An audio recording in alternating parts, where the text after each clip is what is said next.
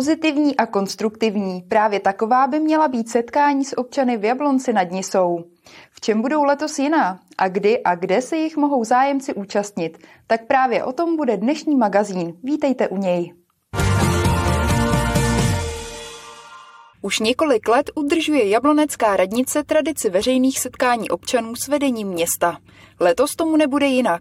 Na rozdíl od těch minulých, ale budou pojata tak trochu netradičně. Chystá se nové pojetí. Místo toho, abychom eh, občany nechali v plénu, kde eh, oni sedí v publiku a politici zodpovídají jich eh, dotazy, problémy, víceméně stížnosti, tak ten náboj toho setkání nebo těch setkání by měl být částečně pozitivní, kdybychom lidem dali za úkol, aby vymysleli, co je pozitivum jejich čtvrti, silné stránky, co rozvíjet, eh, co se jim líbí a na co jakoby navazovat. Se budeme bavit nejenom o tom, co je v tu chvíli třeba trápí, jaké jsou problémy, co nefunguje, ale rádi bychom taky, aby nám dobře popsali, co naopak je v jejich eh, čtvrti dobré, výborné, co funguje, aby třeba když se plánuje rozvoj, tak se to nějak mimo děk nezměnilo a nevyrobili jsme problémy. Do setkání s občany by se měly samozřejmě zapojit i osadní výbory, protože se o daná území města zajímají už dlouhodobě. Doporučují eh, zastupitelstvo a vedení města, co v daném území řešit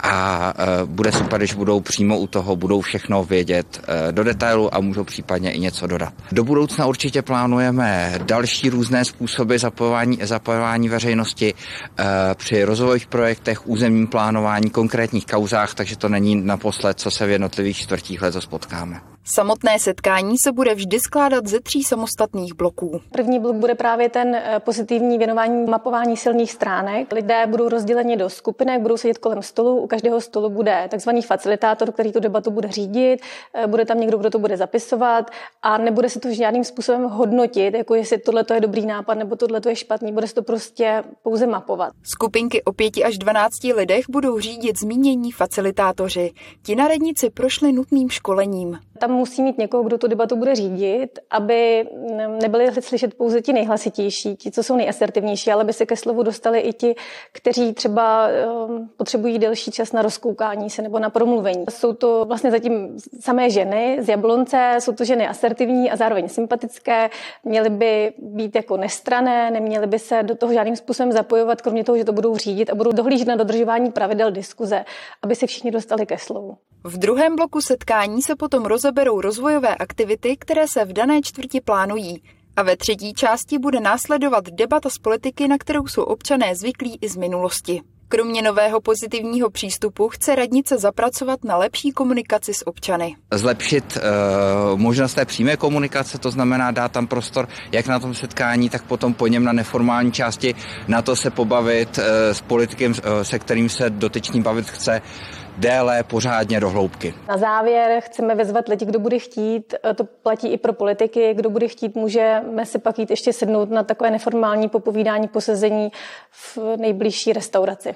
Radnice by na setkáních ráda viděla lidi bez rozdílu věku a pohlaví. Ideálně by ten průřez uh, by nějak reprezentoval jako tu populaci, která tam žije. Samozřejmě nemůžeme nikoho nutit, aby tam přišel, ale byli bychom rádi, aby tam přišli i třeba lidi, kterým je mezi 20 30 nebo 30 40, který, kteří se těmto setkáním většinou vyhýbají ale chceme propagaci nasměrovat i tímto směrem, abychom oslovili, aby je to nalákalo. Letošní cyklus setkávání zahajuje město 16. března v lokalitě Šumava a Jablonecké paseky. Akce proběhne tradičně v jídelně základní školy Šumava. Pokračovat budeme 21. března na Žižkově vrchu ve školní jídelně základní školy Pasířská pro občany Žižkova vrchu a březen zakončí setkání 30. v malém sále Eurocentra pro širší centrum města, eh, kam nespadá jen samotné centrum, ale také lokality například Novoveské nebo Doliny. V Dubnu pak proběhnou ještě zbývající čtyři setkání.